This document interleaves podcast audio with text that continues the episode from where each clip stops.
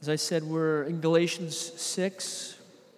We're beginning in verse 6 as Ron covered the first chunk of the chapter last week.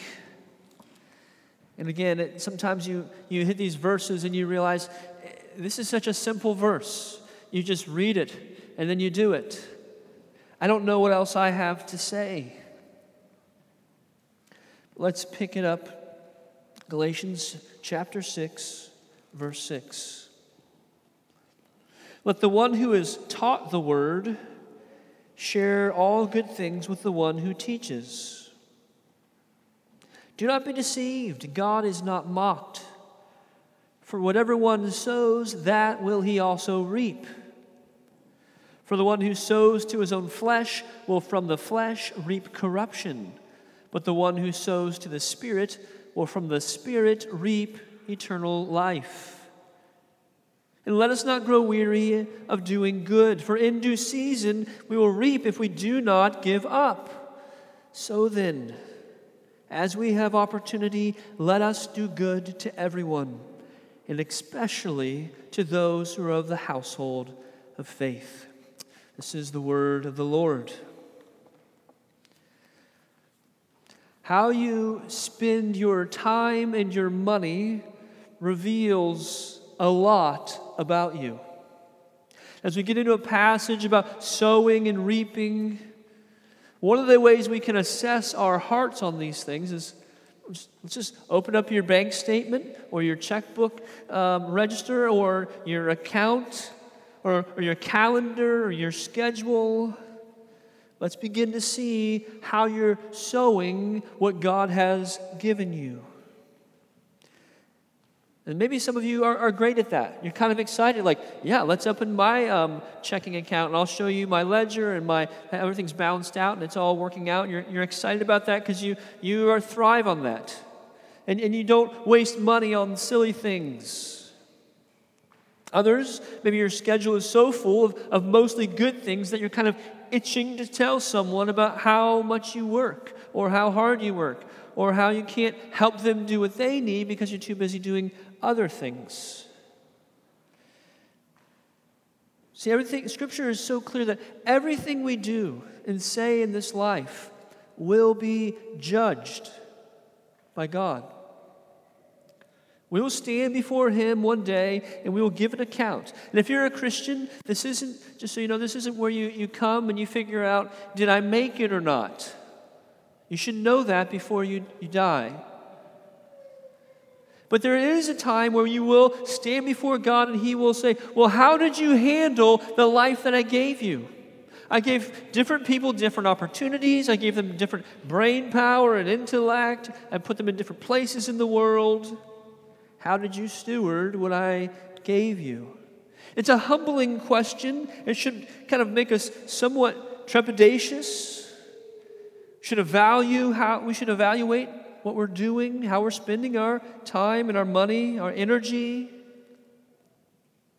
should make us humble. Should make our hearts and our attitude toward the things that God has given us one of stewardship. Are we careful and wise with what God has given us? It's His gift.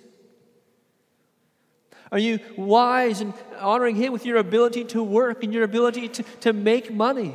Because your ability to work is a gift that He has given you. Or do you begin to view these things as your own? It's my paycheck. I'll decide where the money's going to go. It's my savings accounts. It's my weekend free.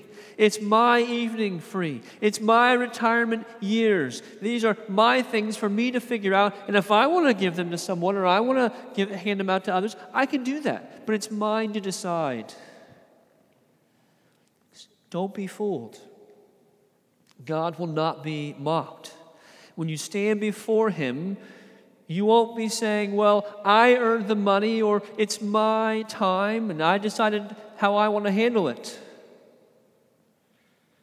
Now, keep in mind how you handle your time and your money and the things God give you. It's not the sum total of who you are or how mature you are or immature you are, but it does say a lot about you.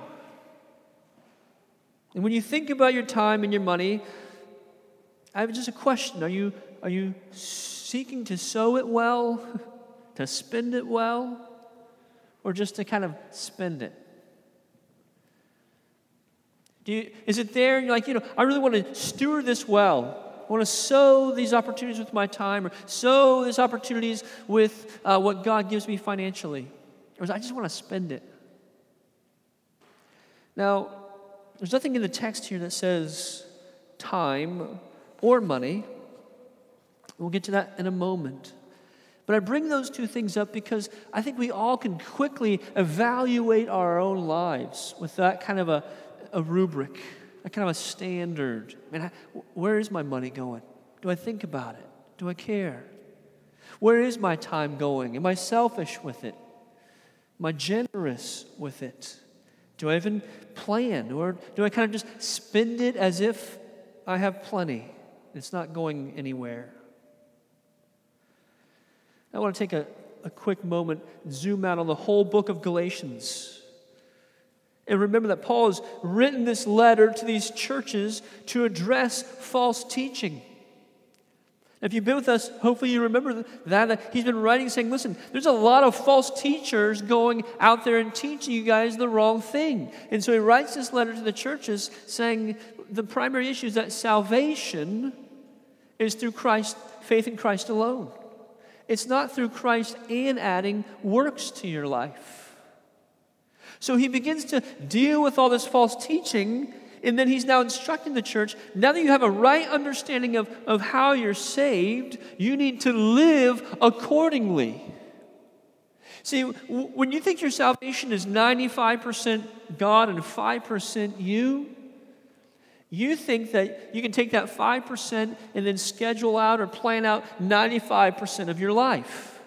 Well, because I did something, I had something to do with my salvation, now I have some say in how I'm going to spend my money or how I'm going to spend my time or what I'm going to, how I'm going to view the things that God has given me.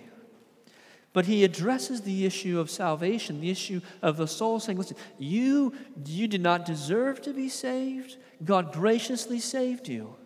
And now that he's saved you, he's called you to live in a way that is going to be a blessing to you if you submit to it and is going to glorify God and bless God's people. So they're going to be saved, brought from death to life, and then they're going to live a very different kind of life, one that bears fruit. There's evidence. We're serious about our faith. This isn't just a mental ascension. I, I believe that thing. But the belief in that thing drives everything we do. We kill sin, we fight being lazy, we seek to not indulge our sinful nature.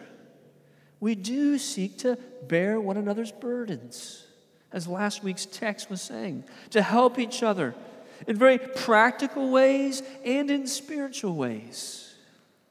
Because the reality is, if Jesus has saved you, if you're trusting in Christ alone for your salvation, and He's made you a new creation in Him, then again, your desires change and your affections for others changes.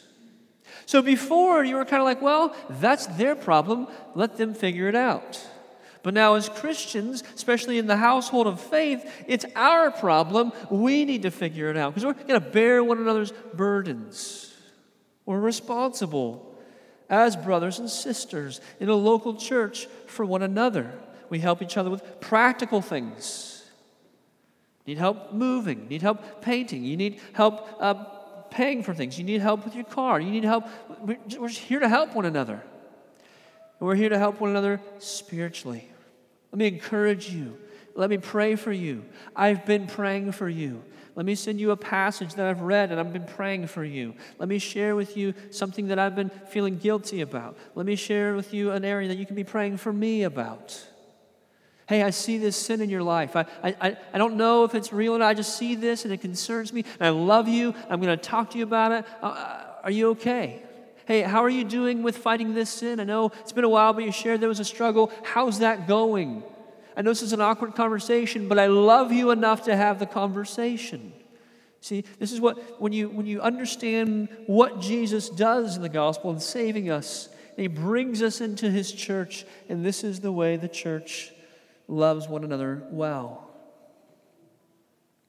And as we look at the passage this morning, I want, see, I want us to see that as Christians, having been saved, our sin has been atoned for, and our salvation secured in Christ, that there is a principle that as Christians, that as we live, there's reaping, there's sowing and reaping.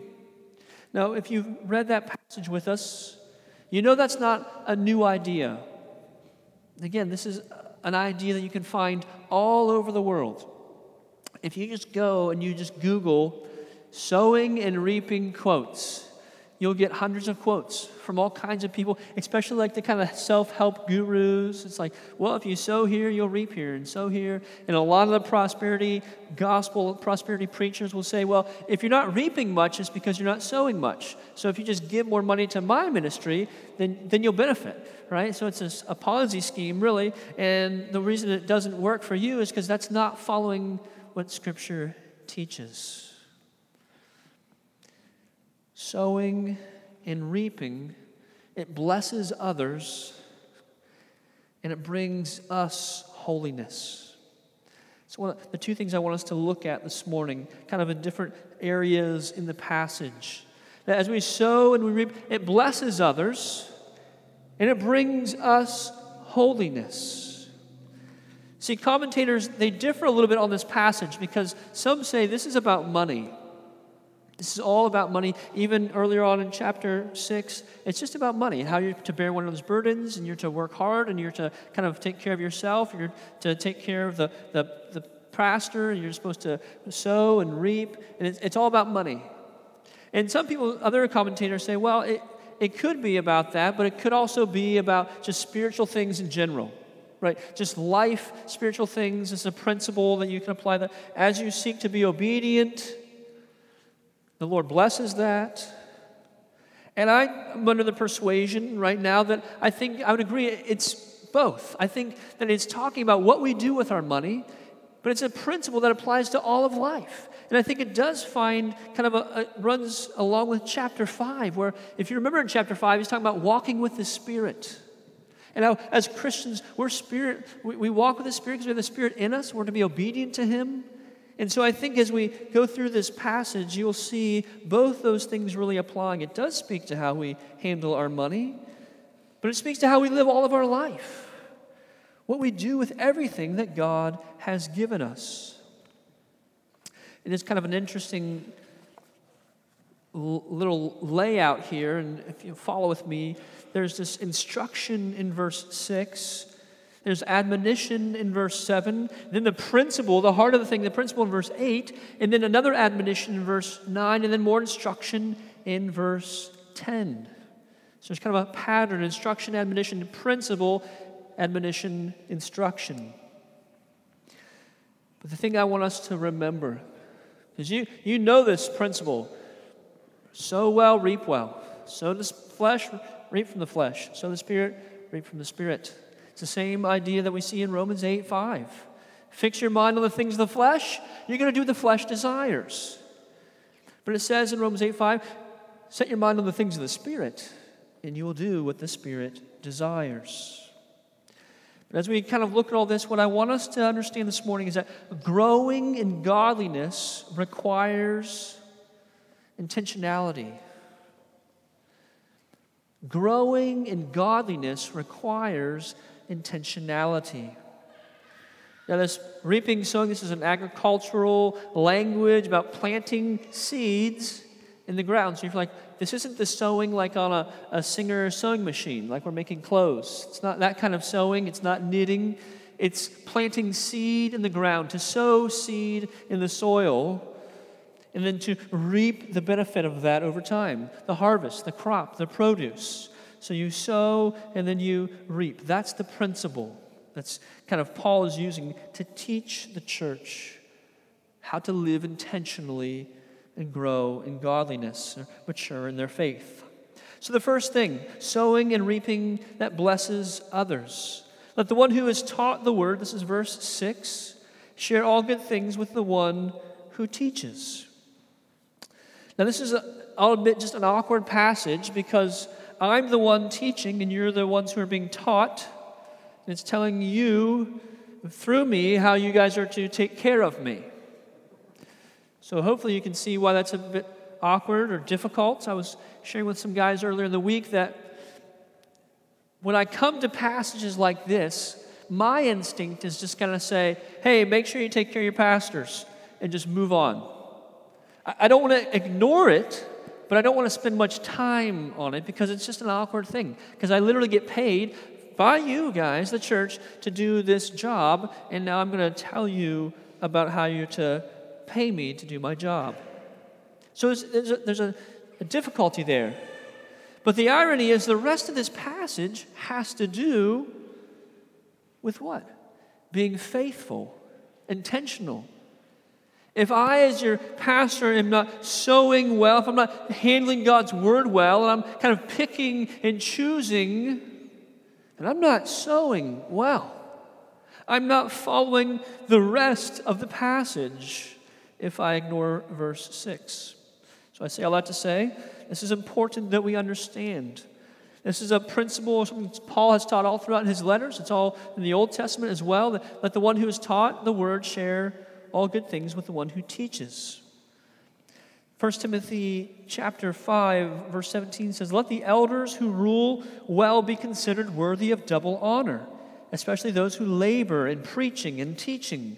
For the scripture says, you shall not muzzle an ox while it treads out the grain, and the laborer deserves his wages." 1 Corinthians chapter 9 says, In the same way, the Lord commanded that those who proclaim the gospel should get their living by the gospel, by those who hear. And so, as Paul is teaching the church in Galatia how they are to bear one another's burdens well, he finishes the, the first part of verse or chapter 6 that Ron covered with this idea of bearing one another's burdens. And, and also, um, verse 5 for each one will have to bear his own load bearing your own load. And there was a, an issue he was dealing with, saying, listen, you're not to just kind of mooch off the Christians. Just because Christians should be really generous people, open handed people, as we see in, in the early days of the church in Acts, they're giving what, whoever has need, they give. It's a, a model and a mark of Christians. They're, they're open handed with what God has given them. Just because they're those kinds of people, you're not to come and take advantage of them. You should be people who are laboring and, and working and earning a wage for yourself as well. But then he gets into this part about, but for those who are teachers, let the one who has taught the word share all good things with the one who teaches. Those who have the authority to teach, those who are elders or eldering among you, share all good things with them. Don't let them go hungry physically while you're being well fed and nourished by them spiritually. Don't let their needs go by the wayside, while, which are f- physical and temporal, while they're making sure that your eternal needs are being met. So we seek to bless those who proclaim God's word. And I would say, just for us, for me, and I am blessed to be paid by Proclamation Church. And the church has, as long as it's been here, they've done their best with what they've had to pay me. And I'm, I'm so grateful. My family is grateful for that. It's a blessing. And I am also, and so are you, the direct recipients and by those who have done this as well. By sitting under other godly men who have taught the word well or reading commentaries. I mean, every week I'm opening, I'm reading commentaries by people who get to take the best hours of their day, study the scriptures, and write about it. That's a blessing for me. That's a blessing for you. And so when some people are like, well, I don't know if anyone should be paid, well, that's one, that's not what scripture teaches. But two, what a blessing the church receives by people who can set aside time to study the Word and then also to disciple and to shepherd well.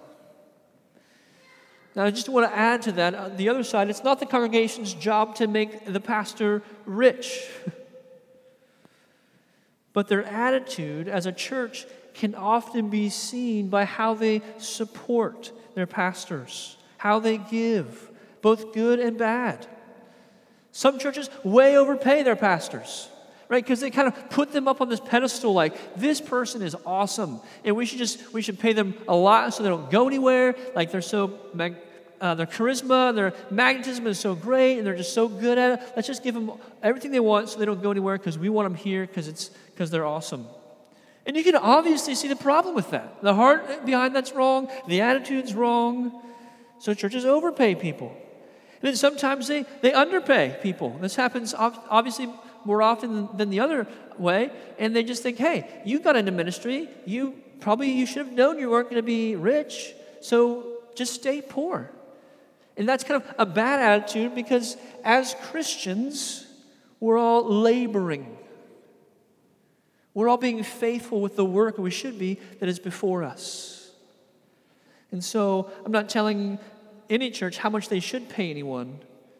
What I am saying is it is the responsibility of the church, if they have the means, to pay for those who teach and preach the word. That's not always possible. In most parts of the world, in most places, it's not possible. But still, it is the job of the church to help with those things as they can. So the one who has taught the word share all good things with the one who teaches. It's an interesting thing about this generosity. As I said, you can usually get a hint or a sense of a church's generosity, if they have it or not, by how they pay their staff, but also how they treat others. Skip all the way down to verse 10 with me. So then, as we have opportunity, let us do good to everyone, and especially to those who are of the household of faith. Are we seeking to do good to everyone? Are we looking for opportunities? You don't have to look that far. Maybe for most of us, there's dozens of opportunities all around you for you to do good. You don't have to go looking for those things, they come to you. But hopefully, you're engaging in those opportunities.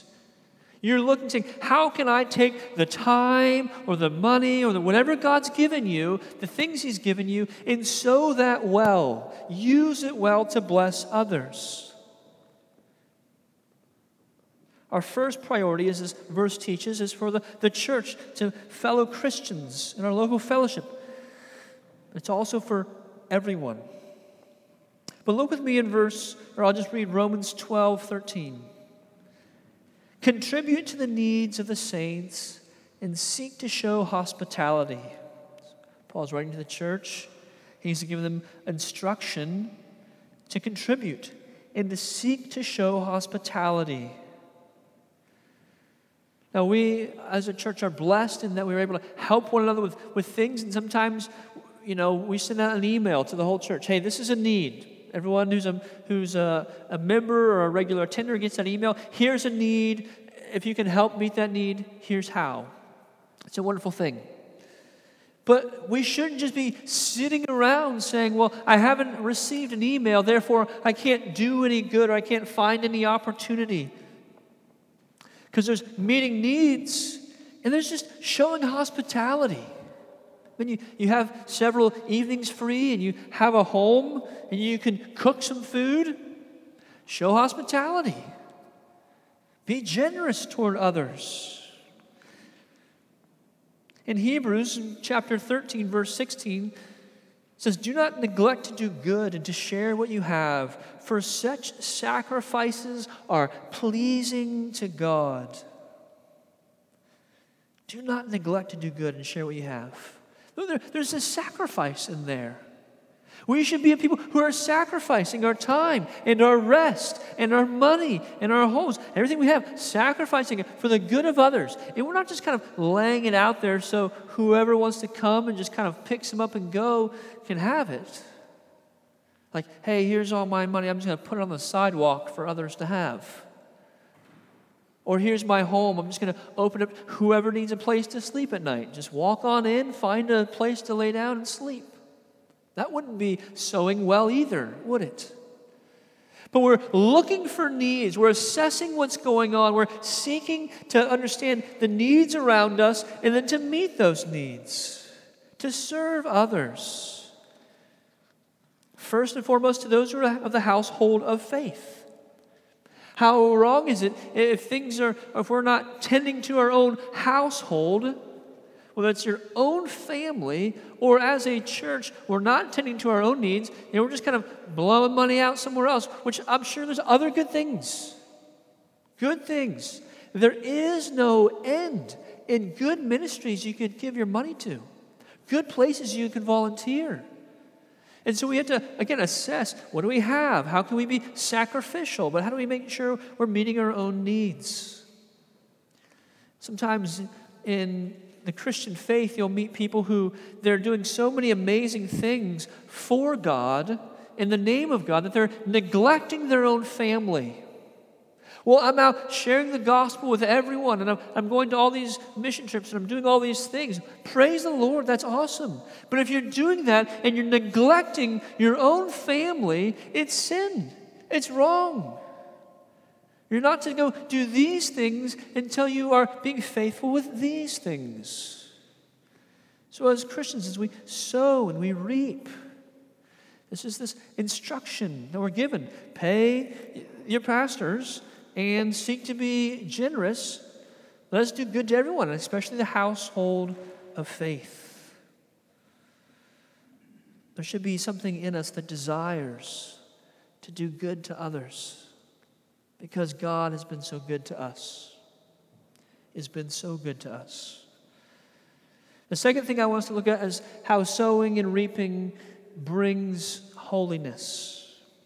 Look at verse 7 with me. Do not be deceived. God is not mocked. For whatever one sows, that will he also reap. For one who sows to his own flesh will from the flesh reap corruption, but the one who sows to the Spirit, Spirit will from the Spirit reap eternal life.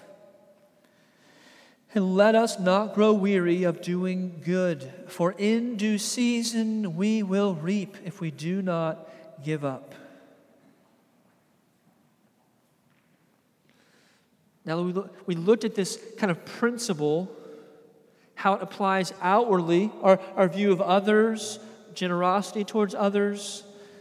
I want to see how it applies to us, how it leads us to maturity or destruction.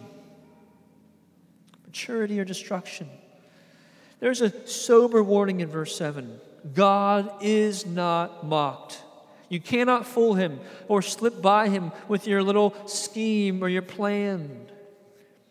And the language in the Greek here has this idea of, of thumbing your nose at God, a gesture of, of like disrespect and rebellion. I'm going to do what, what I want to do. Well, then you better be prepared to reap the fruit of your decision. Sowing to the flesh brings death and sowing to the Spirit brings eternal life. I want to pause here for a moment and bring some clarification because I don't, I don't want us to, to misread this verse. This is why it's so important that we understand the context of the book and what, what's going on when we're reading through something. I mean, context, if you haven't heard this before, remember this context is key when reading Scripture. And, and, you know this, like, like if, if I'm in a conversation with Wes, Wes and I are talking, and we're talking about kids or, or, marriage, and I just say, like, I'm kind of going on, like, I need to spend time with my wife, I need to be intentional with Candace, it's important for these things. Because if I don't, well, my heart would just be like, my wife is just awful, and she's negative, and she, I just can't stand to be around her. See, she's selfish and mean. And that's, I don't want that kind of heart because I want, so I'm going to tend to our relationship.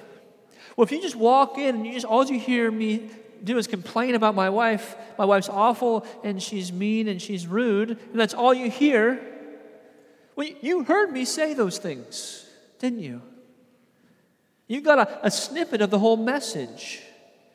But outside of the right context, it's confusing. And now you're thinking, well, Rick's terrible husband, or Candace is a terrible wife, or they're having marital issues. Who do I talk to about this? Do I go to Ron or Jimmy, or like what's going to happen? If you just had the whole context to make it clear. And this is my point. Paul gets through all of Galatians saying what? pretty much one thing. The whole book, he's saying one thing You're saved by faith and not by works. And he's spending the whole message saying that one thing. And then if someone just opened the Bible to you, turned to this passage and said, Well, read this verse for me. And you read verse 8 For the one who sows to his own flesh will from the flesh reap corruption, but the one who sows to the Spirit will from the Spirit reap eternal life. And they said, So how do I sow to the Spirit so that I can earn eternal life? You see the problem, how clear it is if we don't understand the context of what's going on here. Paul is writing to those who are proclaiming to be Christians, reminding them that Christ saves them. If they have faith in that, in that, then they are saved. But he's also giving them a warning here. If you are sowing to the, to the flesh, take warning. If, you're going about your life and you're, and you're like, well, my time and my money and my attitude and, and what I'm doing, it's mostly about me, it's not primarily about God, then, then take warning. God is not mocked. You can't say, well, I go to church on Sunday and I have a Bible on my desk and I, and I go to community group and therefore I'm good. Well, all the other time of the week, you're sowing to the flesh. What's the flesh desire? Lust. I'm giving into lust. What's the flesh desire? More food. I'm going to get more food. What's the flesh desire? More, more things at the mall. I'll go shopping. Then give into that. If you're sowing to the flesh, you will reap death. So, so God is not mocked. You cannot deceive him on these things. So he gives a reminder to the Christians if you're genuine in your faith, you won't be earning by sowing, you'll be revealing where your heart's at. Are you sowing to the Spirit? Is God in you? Do you desire Him? Are you seeking Him? If so, praise God, you will reap eternal life. It's a wonderful thing when you understand, again, the context of what's going on. You think about sowing and reaping in your own life. And we're, we're all here. There's no one who's like sowing perfectly, and I'm reaping perfectly. It's going really well for me. We're all mistakes, have messes, we're all fall short, we're all just stumbling through this. But I want us to be honest for a moment is sowing and reaping. There's a principle here. Do you find yourself discouraged in your faith? I don't, I don't desire the things of God right now. I'm struggling being in the Word. I don't really, my heart towards prayer just kind of wanes. I just, I'll try to pray, and a moment or two or three into it, and I, I get kind of lost. I'm just, prayer life's not very good, but it's okay. I had, a, I had a really good prayer life 15 years ago. It was really good then, and, and that's good. Or maybe you're struggling with, I just feel like I'm always worried about what other people are thinking about me. There's always judging. Did I say the right thing? Did they, how they hear me say that? Do they know what I was trying to say? Did, they, did I say the wrong thing? Or just practically, like, I'm just trying to, we're trying to make ends meet as a family. We're trying to pay all of our bills and, and save a little bit of money. Or, or I'm trying to, try, trying to, to lose weight and, and be healthy.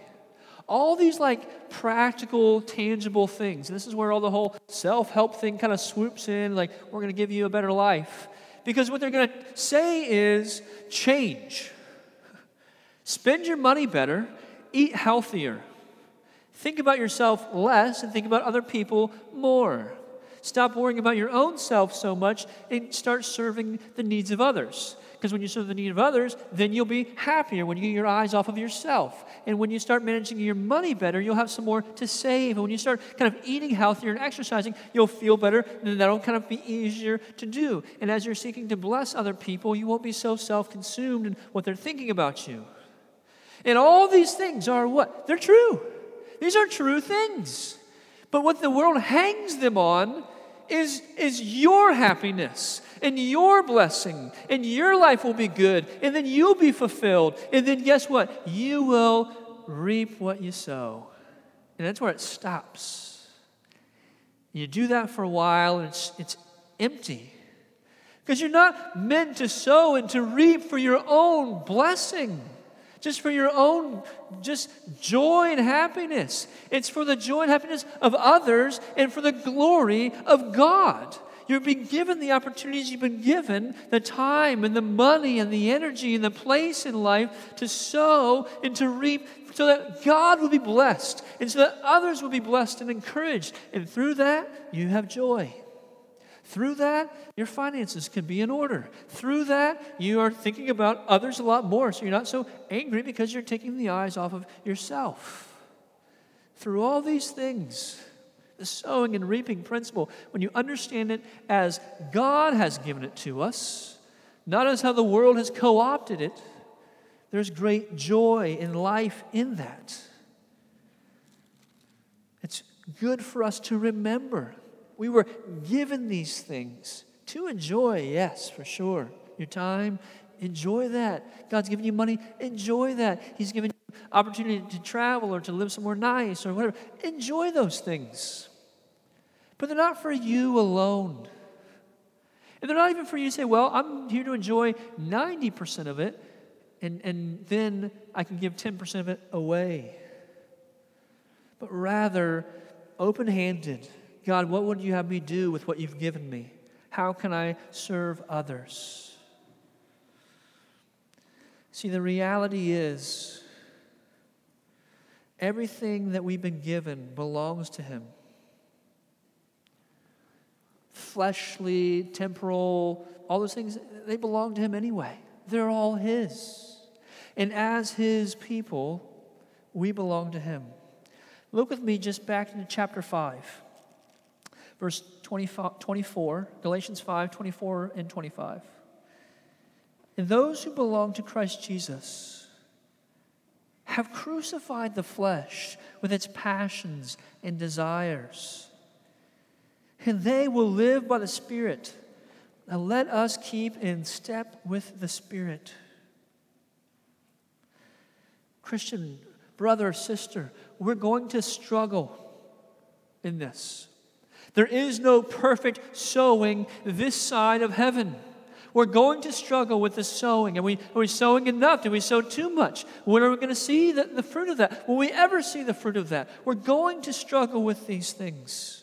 But over time, Again, not just a snapshot, but the full picture. Over time, we're going to see God working in us, see Him maturing us, growing us we will see fruit. as we sow in the Spirit.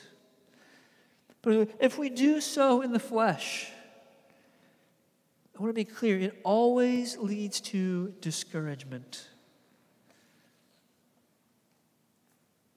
Always leads to discouragement. You're never sowing to the flesh in your life, and it's like, man, I've been sowing to the flesh for five days now, and it really feels good. I'm happy. I'm excited about life. I'm excited to serve others. When you sow to the flesh, it brings death. James says that sin brings death. If you're wondering why maybe your desire for the things of God is dormant or dead, you don't desire to pray, you don't desire the word, you don't desire to sing, you don't desire to obey, you don't desire to kill sin. Why is that? It's because you're sowing to the flesh. You cannot sow to the flesh and then wonder why you're not reaping the fruit of the Spirit. You can't be living this way saying, Why am I not more joyful? Why am I not more content? Why don't I serve others? Why am I so self focused? You can't ask all those questions while you keep sowing to the flesh. There's a principle here that if you live that direction, you will go that direction. So, beloved one, I want you to hear what God is telling us. Sow to the Spirit. It is not easy all the time. It doesn't get rewarded. Your instant gratifications don't go off. Laborious, but it is good and it brings life. Sowing to the Spirit brings life. You're just a much happier person. People like being around you more. Christians, anyway. So we're left with this last thing in verse 9 to not grow weary in doing good. For in due season we will reap if we do not give up. But to keep going. And it's interesting because Paul writes this as a command. Listen, don't grow weary. And I don't, like, one of the things I think about is Paul, like, I, I don't know, man, I am weary. I got up this morning feeling weary. I prepared this morning, got our kids ready, feeling weary. I stand before you feeling weary. So, how do I reconcile what I'm feeling and what Paul is commanding, what the Holy Spirit is commanding us to not grow weary in doing good? What the Holy Spirit, what God is telling us is to keep on trusting Him. And that as Christians, not so much our physical bodies, because we're our bodies are going to die, they're decaying. So the, the command isn't have lots of energy all the time, but in your spirit, your heart, do not grow weary and callous and think, what's the point? I've been sowing for all this time, I'm not seeing any fruit. I've been going and serving this in this way, or I've been giving money to this thing, or I've been faithful to love these people well, and I'm not seeing any fruit. Don't grow weary. I know that I am a relatively young pastor. I haven't, I haven't seen a lot of things. But I just want to encourage you, especially some of you are walking through very hard seasons. And I want to encourage you to be faithful to that. You be faithful to sowing, and the Lord will bring about the fruit. And I just want to I want to tell you that with a warning that God's plan might not be your plan. But that does not mean that you stop sowing. And just a, word of application there are several here whose adult children are not walking in the ways of the Lord. And it breaks your heart. It just breaks your heart. Do not grow weary. You keep sowing to that, and you leave the fruit up to the Lord. Some of you are, are walking with people, you know people who've walked in or struggling with addiction. What the Lord does is what the Lord does. What you are to do is to be faithful to sow the good news of Jesus Christ. There's hope in Christ alone. There's hope in nowhere else but Jesus Christ. Some people are walking or are in life with, with their, their marriage just has been, it's just been a slog for decades. Repeated infidelity, neglect. I just want to say to you keep sowing, trusting the Lord. Some of you have been witnessing to, to lost people in your, your family or coworkers for years. Keep sowing. Do not grow weary in this. Do not grow weary because the fruit of your sowing is not up to you, it's up to God. And this is where that principle that the world takes and they twist and they get it so confused is they say, well, if you sow, you reap. It's your fruit. But God says is, is you sow the way I tell you to sow, and then I will bring about the fruit. And it's the fruit that I bring that will make you happy and joyful. It's this weird understanding that when we can step back in eternity and we see everything that God is doing or has done, we will say He did everything perfectly. On this side of glory, we don't understand that. There are so many people who we wish were, were saved and have left sin that haven't. We don't know why. But there will come a time when we just, God knows what He's doing, and it is good and it is perfect, and we will trust that. So we sow trusting Him because He will bring about fruit, the fruit that He has prepared. I know I'm, I'm wrapping up here listen to me. All this sowing and reaping language, it's good for us to hear this. This is things that we are to do. We're to sow. We're to get out there and literally love our neighbor, share the good news of the gospel with lost people. We're to be doing things, literally doing things. But we do that because of what Christ has done for us. We cannot get that confused. Look with me in chapter 3. I just want to read the first five verses. This is Paul reminding them, O foolish Galatians, who has bewitched you? It was before your eyes that Jesus Christ was publicly portrayed as crucified. Let me ask you only this Did you receive the Spirit by works of the law or by hearing with faith? Are you so foolish? Having begun by the Spirit, are you now being perfected by the flesh? Did you suffer so many things in vain, if indeed it was in vain? Does he who supplies the Spirit to you and work miracles among you do so by works of the law or by hearing with faith? If we do not understand what God has done for us, all of our reaping and our sowing is, is for naught. It's selfish. We're still earning something. We're still expecting this exchange. If I do this, then he'll do that. It's by grace that we sow, it's by grace that we reap. It's by grace that we continue in doing good. So do not, do not reject this grace. Do not reject Jesus Christ.